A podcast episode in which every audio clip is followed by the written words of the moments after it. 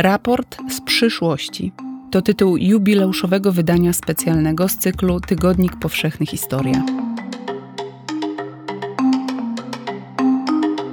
Powstało z okazji 75-lecia naszego pisma, ale zredagowaliśmy je z perspektywy stulecia tygodnika w roku 2045.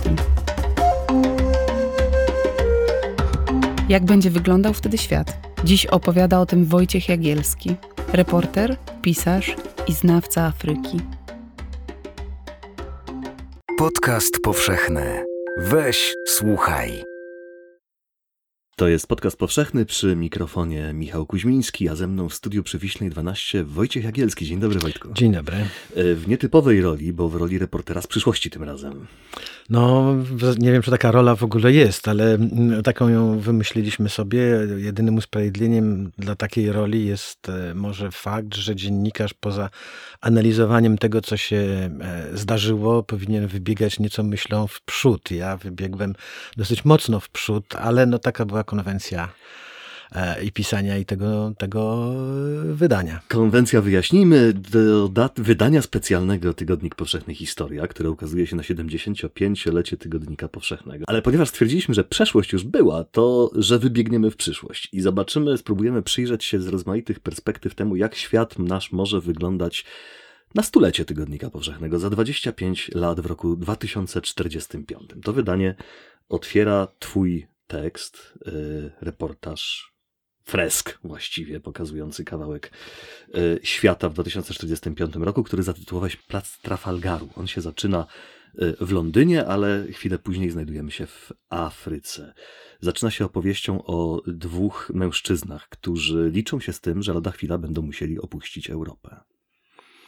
E, to prawda, to były chyba jedyne procesy, na których, które mogłem potraktować jako coś w miarę mm, trwałego, stabilnego, na czym można tą wizję przyszłości budować, mianowicie zmiany klimatyczne i destrukcja środowiska naturalnego, w jakim przyjdzie nam żyć i wymuszone przez to migracje ludzkie. Z nimi już mamy do czynienia. My zwykle mówimy o uchodźcach, uchodźcach wojennych, natomiast wojny nie są jedynymi albo są tylko jednymi z wielu e, nieszczęść, z powodu których ci ludzie wyruszają w świat. Oni wędrują, dlatego że w miejscach, w których się urodzili, w których żyli, e, życie wyda, wydaje im się niemożliwe. I oczywiście pokusą było dla mnie na przykład napisać, że wciąż e, w Stanach Zjednoczonych będzie rządził Donald Trump, ale to już troszkę o żart, o anegdotę, anegdotę, chociaż odpukać w niemalowane drewno.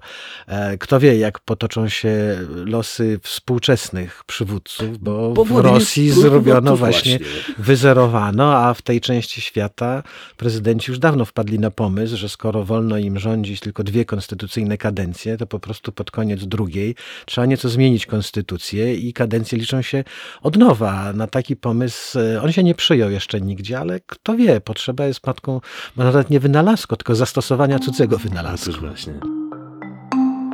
Przepowiednie z lat dwudziestych okazały się zbyt ostrożne. Ludzi na świecie żyje obecnie więcej niż przewidywano. Nie niecałe 10 miliardów, ale ponad 12 miliardów. Pięć razy więcej niż przed 100 laty. Najwięcej przebywa w Afryce. Jeszcze 50 lat, a Nigeryjczyków ma być na świecie więcej niż Chińczyków, więcej niż wszystkich mieszkańców Europy razem wziętych. Gdzie się pomieszczą, skoro Ziemi nie przybywa? Afryka e, w czasach kryzysu e, migracyjnego związanego z, ze zmianami klimatycznymi. E, mówi się dzisiaj też o tym, że to tak naprawdę, co dzisiaj oglądamy, ta, te tragedie, które dzieją się na wyspie Lesbos, na granicy turecko-greckiej, to jest tak naprawdę preludium do tego, co będziemy oglądać w najbliższym czasie. Czy ty się zgadzasz z takim? Tak mi się wydaje. Niestety, nie jestem demografem, bo do tych może nie nieszczęść czy katastrof, e, o których mówiłem, e, należy pamiętać o tym, że będziemy mieli w najbliższych latach do czynienia z niebywałym boomem demograficznym, zwłaszcza w Afryce i mhm. zwłaszcza w tej jej najbiedniejszej i najbardziej nieszczęśliwej części, mianowicie w Sahelu. Aha.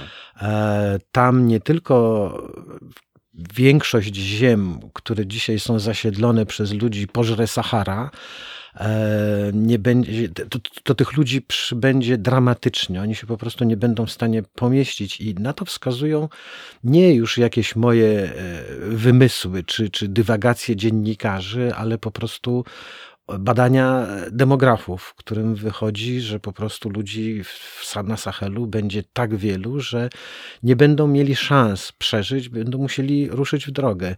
To są państwa, zawsze były państwa słabe, mm, może nie upadłe, ale istniejące raczej teoretycznie niż w praktyce. Granice e, też wykreślone raczej na mapach niż w rzeczywistości. Mhm. Te wędrówki ludu tam zawsze miały to do siebie, że były najłatwiejsze. W zasadzie te kraje powstały na, na szlaku wędrownym, dawnym. Kiedyś to wędrowali w jedną stronę pielgrzymi do Mekki, a z powrotem kupcy. No dziś wędrują ci najbardziej, czy bardziej może potrzebujący. Tam się też zagnieździli w ostatnich latach wszelkiej maści dżihadyści. I nie wygląda na to, żeby y, świat zachodni, no bo to on głównie z tym problemem walczy, żeby po wątpliwym, albo no, nawet niewątpliwym, po klęsce na Bliskim Wschodzie, w Iraku i Syrii, po nadciągającej klęsce inwazji zbrojnej w Afganistanie, bo to niestety też tak się prawdopodobnie skończy, na Sahelu chyba nawet nie ma pomysłu, nawet zarysu wstępu do pomysłu, co z tym wszystkim zrobić, jak temu, jak temu zaradzić. W związku z tym, e, no, na, na, bazie tej sytuacji, która raczej niestety chyba mm, wystąpi, e, no zbudowałem losy tych moich głównych bohaterów reportażu z przyszłości. Mhm. Y, kiedy y, sam sprawdzałem, jakie są szacunki demograficzne dla kuli ziemskiej y, na ten 2045-2050 rok, spotykam się z takimi liczbami 9,5 do 10 miliardów ludzi. Ty w tekście poszedłeś dalej, powiedziałeś, że to były niedoszacowania. Rozmaite są prognozy, które nie zawsze się sprawdzają. To jest jakby moje założenie, że te prognozy mogą też okazać się niedoszacowane, ale nawet jeżeli byłyby precyzyjne i jeżeli ludzi za 25 lat będzie tyle, ile przewidują dziś demografowie, to nawet z ich wyliczeń e, wynika, że struktura wieku ludności świata, a także jakby podział tej ludności no, będzie z grubsza biorąc taki, jaki opisuje w tym swoim reportażu. Ludzi przybędzie głównie w Afryce. Mhm. Za 25 lat statystyczny Europejczyk to będzie ktoś w moim wieku, czyli pan 60-letni, bardziej myślący o emeryturze i o tym, żeby znaleźć kogoś, kto niektóre czynności wykona za niego. E, dzieci będziemy mieli coraz mniej, więc na swoje własne dzieci liczyć pewnie też nie będzie jak.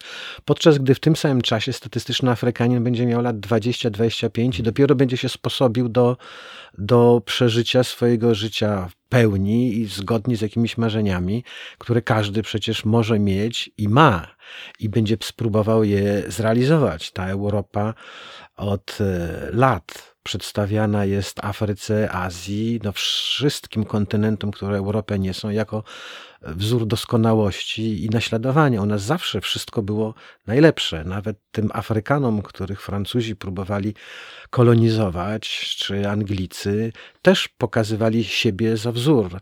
Najwyższym stadium rozwoju Afrykanina w koloniach francuskich było uznanie go za e, frankofona i, i nobilitacją przyjęcie do Akademii Literackiej Francuskiej, czy zezwolenie na to, żeby mógł zasiadać w jakimś e, parlamencie. No więc e, to też bardzo głęboko gdzieś zapadło w świadomości afrykańskiej, że jeżeli mają gdzieś iść, jeżeli mają szukać jakiegoś raju, to ten raj jest w Europie, a w dodatku ten raj jest najbliżej. Po co się przeprawiać przez ocean, jak można przeskoczyć tylko cieśninę? Jasne. Strzelające w niebo fajerwerki zagłuszyły radosne okrzyki, a ustawiony na tę noc ekran rozświetlił się wielkim napisem Szczęśliwego Nowego Roku 2045. George przeklął pod nosem. Może jakiś szczęśliwy jeszcze będzie, ale nie ten, mruknął. Niecholerny 2045. Urzędowe pisma tej samej treści otrzymali obaj z Karimem kilka dni wcześniej. Dostali 100 dni na dobrowolny wyjazd z Wielkiej Brytanii. Władze powoływały się na przyjęte w 2042 roku przepisy ograniczające liczebność zamieszkujących kraj muzułmanów. Kiedy w 2030 roku podobne przepisy jako pierwsze wprowadziły Indie, reszta świata nie posiadała się z oburzenia. Niedługo potem identyczne przepisy wprowadziły Chiny, potem Rosja, Australia, a w końcu już bez rozgłosu kolejne kraje w Europie. Y, to ciekawe, bo ten 2045 rok to jest też stulecie od początku końca kolonializmu, prawda? Tak. No właśnie. Tak. Teraz nagle się okazuje, że w tym świecie, który nakreśliłeś y, za te 25 lat od teraz, y, ta Europa mówi nie, ta Europa się zamyka. No bo nie będzie miała pewnie żadnego innego wyjścia. z- Tyle, że jeszcze żaden mur z chińskim włącznie, a już nie mówię o berlińskim, nie, nie przyniósł takiego skutku, jaki mieli jego budowniczowie. Kapuściński pod koniec życia opowiadał o trzeciej dekolonializacji, która nas czeka. Może pomylił się w rachunkach, może e, sądził, że ona nastąpi szybciej, albo że jakby zakończy się też szybciej, bo on mówił, że najpierw nastąpiła dekolonizacja polityczna. Kolonie odzyskały, czy zdobyły niepodległość. Potem miała nastąpić dekolonizacja gospodarcza, która też zdaje się w którymś momencie zatrzymała się i świat, może nie tylko Afryki, są kolonizowane już przez korporacje, a nie przez e, mocarstwa światowe. A ta trzecia dekolonizacja, o której mówił Kapuściński, to miała być dekolonizacja kulturowa. To znaczy, że miała ona z grubsza biorąc, i tu upraszczam myśl mistrza, zachęcam, żeby do niej wrócić, bo Kapuściński pisał o tym w swoich ostatnich książkach, e, że ludzie, których podbiliśmy kiedyś i zniewoliliśmy poza nami, bo my się do tego nie poczuwamy i słusznie, szczęśliwie tak się nasze losy potoczyły, oni przyjdą do nas i będą domagali się podobnych praw, jakimi myśmy się cieszyli u nich. Nie będą chcieli być panami kolonialnymi Europy, zdobywcami, ale będą chcieli przyjechać do Europy i zażądają e, takiego samego traktowania europejskiego. Niech nie będą chcieli być nikim wyżej, ale, ale będą chcieli mieszkać wśród nas i cieszyć się takimi samymi prawami. E, A kapuścińcy nawet się nie będą pytać o zgodę, bo przesadzą każdy mur i przepłyną każdą e, fosę, jaką byśmy nie kopali. No i chyba ratunku przed tym nie ma. Cała historia ludzkości, mówił Kapuściński, to jest historia wędrówek ludów. Wysychała jedna oaza, to jej mieszkańcy nie załamywali rąk, tylko wyruszali w drogę i szukali sobie miejsca, gdzie życie było jeszcze możliwe albo lepsze było. Hmm. To tylko my tak zasiedzieliśmy się tutaj w tym zakątku. Bo nam tu jest dobrze, bo to jest najlepsze miejsce na świecie prawdopodobnie i będziemy go e, przed tymi innymi bronić. Em, Pewnie będziemy mieli trochę w tym wszystkim i racji, dlatego że z tą wędrówką ludów jednak to nie są tylko wszyscy dobrzy sąsiedzi, których dobrze, fajnie mieć gdzieś obok. E, Moi sąsiedzi z kolei, kiedy mnie się pytają, e, czy ja bym takiego przybysza koło siebie e, chętnie miał, albo czy wpuściłbym go na swoje podwórko, to odpowiadam, że zależy jako kto on tam miałby się pojawić. Jeżeli byłby Mhm. moim sąsiadem i poczuwałby się do tego podwórka tak samo jak ja, to dlaczego nie? Nie interesowałby mnie jego kolor skóry, kształt włosów, nosa, czy religię, jaką by wyznawał, czy, nawet gdyby nie wyznawał żadnej religii. Natomiast jeżeli on te moje podwórko będzie traktował tylko i wyłącznie jako łowisko, no to pewnie takiego kogoś też bym nie chciał mieć za sąsiada, nawet gdyby się nazywał Kwiatkowski, Zieliński czy Nowak i wyznawał tą samą religię, albo tak samo w tego Boga nie wierzył, gdybym ja nie wierzył. E, I, i, i myślę, że to, to, to jest taka jedyna sensowna póki co postawa. Kiedy dzisiaj patrzysz na to, co dzieje się na granicy chociażby turecko-greckiej, e, co sobie myślisz? Bo na razie wszystko wskazuje na to, że ta mm, perspektywa, ta diagnoza jest szalenie pesymistyczna, że my już teraz zaczynamy się, e, zaczynamy się bardzo gwałtownie bronić, że już nikt nie mówi tak, jak mówiła jeszcze parę lat temu Angela Merkel. E, Marcin Żyła w poprzednim odcinku podcastu powszechnego mówił o tym, że właściwie jesteśmy świadkami początka, począ, jesteśmy świadkami początku nowej e, ery, że jeszcze nie strzelamy do tych uchodźców. Ale wkrótce myślę, że zaczniemy strzelać i to nie dlatego, żebyśmy zachorowali na jakąś e, nienawistną nienawiść, tylko dlatego, że ci nieszczęśnicy zaczęli być traktowani jako oręż w wojnie politycznej. Mm. Przecież oni dzisiaj szturmują europejskie bramy ponownie, nie dlatego, że raptem z poniedziałku na wtorek coś im strzeliło do głowy, że, że teraz, a mhm. nie, a nie później, a nie wcześniej, tylko posłał ich prezydent Turcji po to, żeby wymusić na Europie jakieś ustępstwa. I to jest największa tragedia, e, może nie dla nich, bo ich już spotkała tragedia pewnie gorsza niż utrata życia. Natomiast e, są wykorzystywani instrumentalnie w takich politycznych nawet nie wojnach, tylko takich gierkach póki co.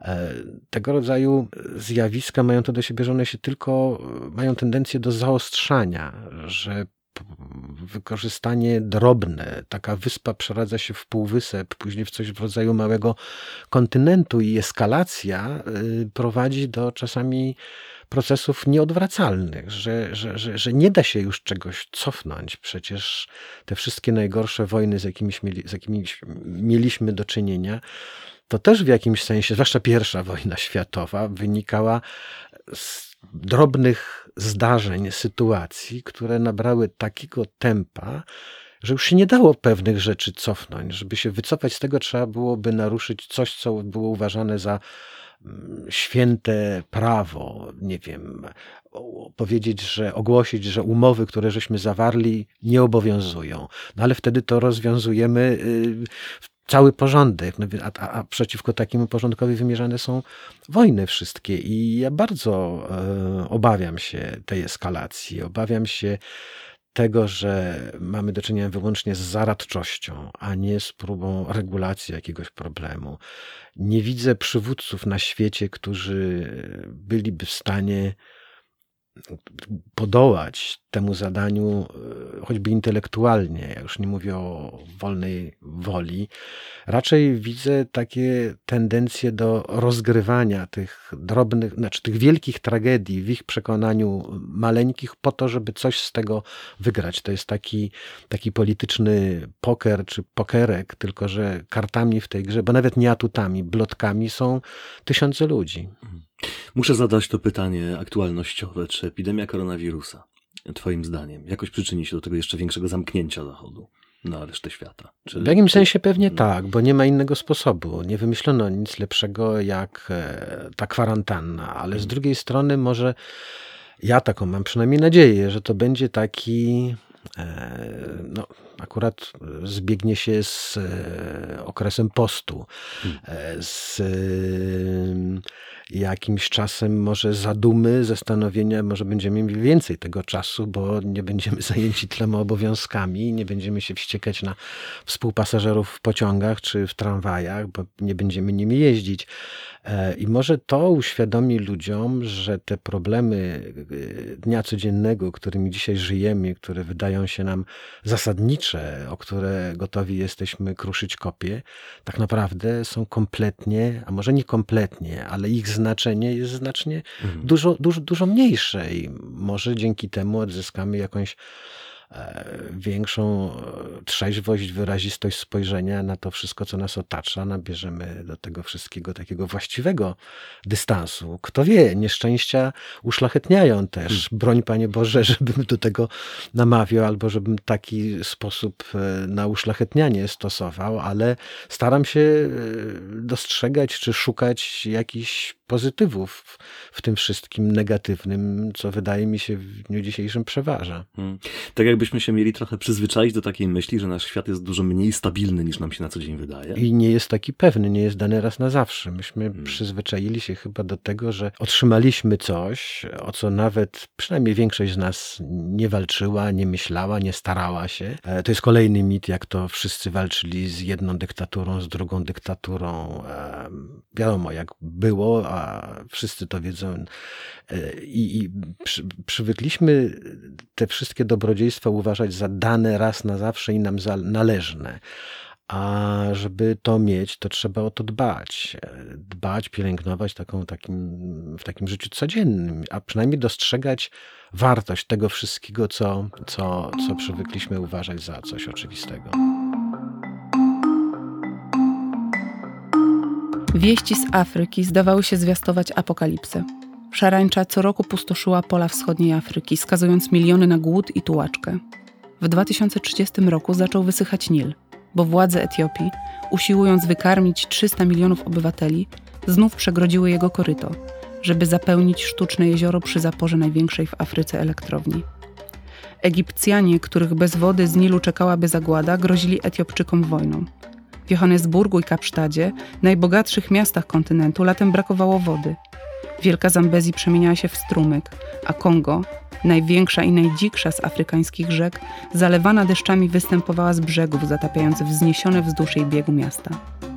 Na pustynniejącym Sahelu rolnicy i pasterze toczyli wojnę o ziemię i wodę, o przetrwanie. Od prawie pół wieku trwa tam zresztą jeszcze ta wojna, jaką armie dżihadystów toczą przeciwko Zachodowi. Jest jeszcze jeden aspekt y, Twojego tekstu, kiedy opisujesz ten świat za 25 lat, świat afrykański pożerany przez, przez piaski Sahary. Równocześnie piszesz o megamiastach, o tych olbrzymich metropoliach y, na skalę taką, jaką nawet dziś na się, nam się jeszcze y, nie śni. Megamiastach, które też są miejscami olbrzymich dysproporcji, olbrzymich różnic społecznych. Czy to jest też coś takiego, co już dzisiaj jest Ta, tak mocno zakorzenione? To już można dzisiaj mhm. zobaczyć. Można pojechać do Luandy, stolicy stolicy Angolii, to zwłaszcza w tych, w tych państwach, które e, zostały obdarzone jakimiś bogactwami naturalnymi, bo te potęgi gospodarcze nie biorą się z przedsiębiorczości czy z, no, z jakiegoś wytwórstwa, z wydobycia wciąż.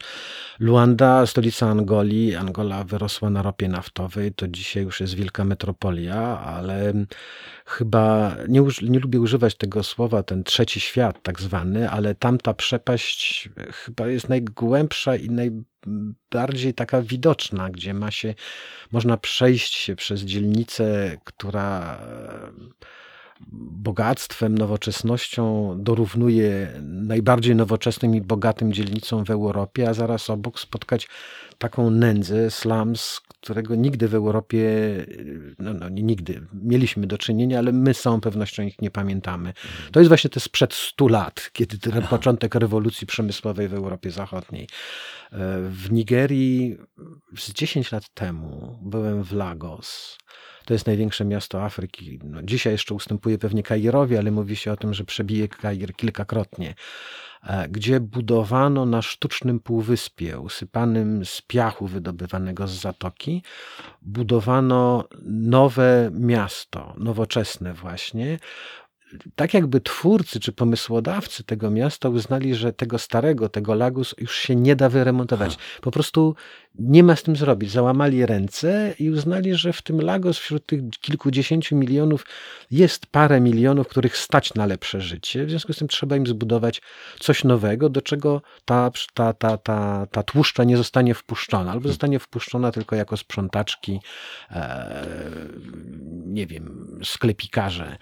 I w tym kierunku Afryka tak trochę zmierza, bo w Kairze, który już jest przeludniony do granic możliwości, co parę lat buduje się nową stolicę gdzieś na pustyni. Też nie dlatego, że rządzi Egiptem jakiś szaleniec, który ma nadmiar pieniędzy, za to mnóstwo pomysłów, tylko dlatego, że w Kairze e, dalej żyć się tak nie da i, i, próbują budować nowe miasta. I ta urbanizacja Afryki jest dla mnie takim. E, takim, taką patologiczną, chorobową stroną tej, tej, tej, tych, tych nowych czasów. Wieś afrykańska, która kiedyś była podstawą gospodarki, struktury społecznej, wszystkiego, bezludnieje. Nie wymiera, tylko przenosi się do miast, bo tam jest życie, ale trafia najpierw do tych slumsów. Później się okazuje, że tam tego życia też nie ma. Mówi się o, ta prognoza mm, demograficzna mówi, że jednym z największych miast w Afryce e, ma być stolica Nigru Niamey, który dziś uchodzi za, za ścianę. Gdzie, a gdzie to jest? No więc właśnie, a ona ma się rozrosnąć do takich niewiarygodnych rozmiarów. Kto tam będzie mieszkał, zastanawiałem się, te 50 milionów, bo to mniej więcej tego rzędu e, ludność e, ma liczyć. Okazuje się, że dzisiaj Niger liczy 20 milionów, no więc skąd 50? Myślałem, że gdzieś jakaś pomyłka nastąpiła. Ktoś dopisał zero albo przycinek nie z tej strony. A okazuje się, że ludność Nigru za 100 lat ma liczyć 200 milionów, czyli 10 razy więcej. I to mówią nie dziennikarze, tylko to mówią demografowie, e, bazując na jakichś dana, danych, na, na, na jakimś swoim warsztacie zawodowym. I, i, i to jest dla mnie taka, taki obraz apokalipsy niemal kontynentu. Będziesz się pewnie śmiał, bo chciałem cię na koniec zapytać o resztę świata, ale tak sobie myślę, że y, Bliski Wschód uwikłany w jakąś niekończącą się y, wojnę, y, Indie, które ciągle będą rosnąć, Chiny, które... Pytałeś o Indię, jeżeli tylko gdzie mogę wejść tak, słowo. Tak, tak, Pytałeś, czy to jest początek tego procesu migracyjnego, że to jest dopiero jakby taki, a, nie wiem jak to nazwać, jeżeli ruszy ludność z subkontynentu indyjskiego, a powody do tej wędrówki mogą być przeróżne i polityka i wojny mogą okazać się w ogóle żadnym powodem. Mhm. E, to wtedy będziemy mieli do czynienia z wędrówką ludów e, na zupełnie inną skalę niż to, z czym mamy dzisiaj do czynienia. A powodem tego, może to już są miasta, są w Indiach tak samo przeludnione, jak e, mają być w Afryce, ale mówi się co roku o topnieniu lodowców. E, cała ta cywilizacja w Indiach e, e, powstała i żyje w dorzeczu Gangesu, Brahmaputry i Indusu. Jeżeli te rzeki przestaną może nie to, że płynąć, bo tego mnóstwa rzeczy człowiek sobie nie potrafi wyobrazić, ale jeżeli sposób, w jaki one będą płynęły, będzie zagrażał ludziom, a nie dawał im życie, to oni stamtąd też ruszą w świat. Nie pójdą w Himalaje, gdzie coraz częściej naukowcy znajdują jakieś rośliny czy e, no coś, co rośliny, jakieś życie na wysokościach, które do tej, były, do tej pory były jakby wykluczone z tej żywej strefy. No więc to się zmienia, więc nie ruszą na północ w Himalaje, nie ruszą na południe w ocean, tylko ruszą w w prawo albo w lewo lądem. Na wschód mają Chiny.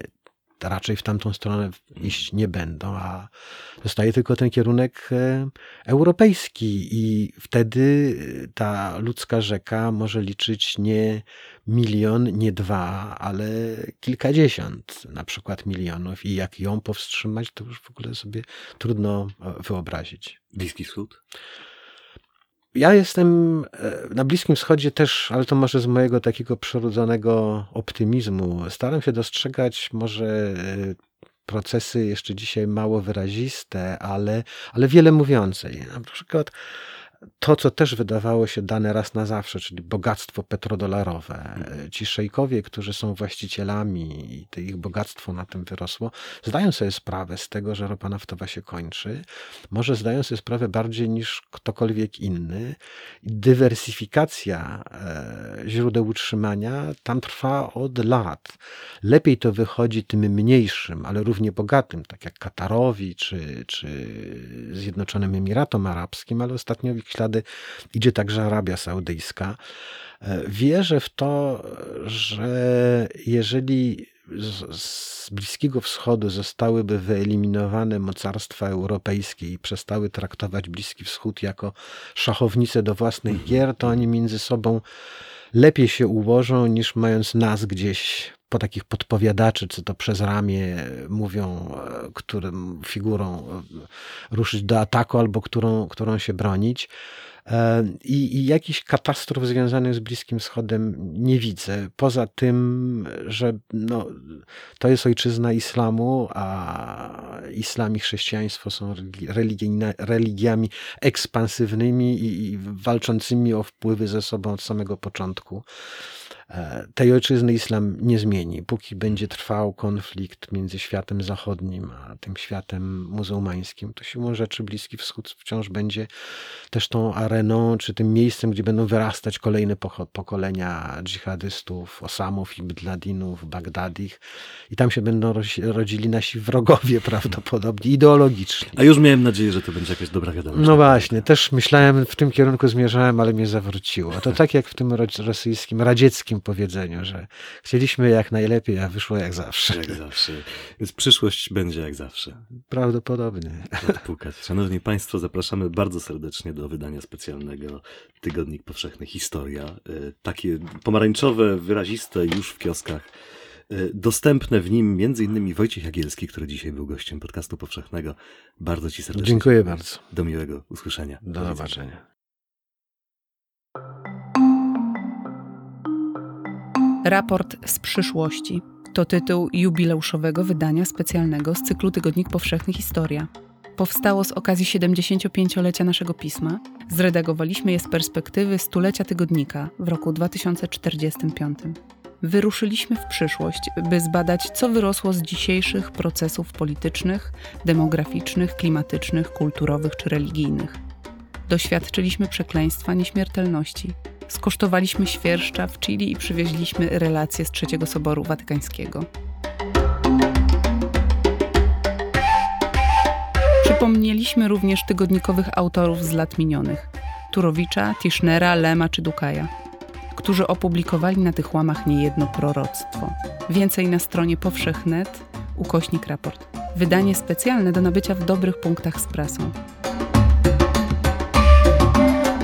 A jeśli słuchają Państwo podcastu powszechnego w Spotify lub Apple Podcasts, pamiętajcie proszę, żeby zasubskrybować nasz kanał. Weź, słuchaj, czyli podcast powszechny.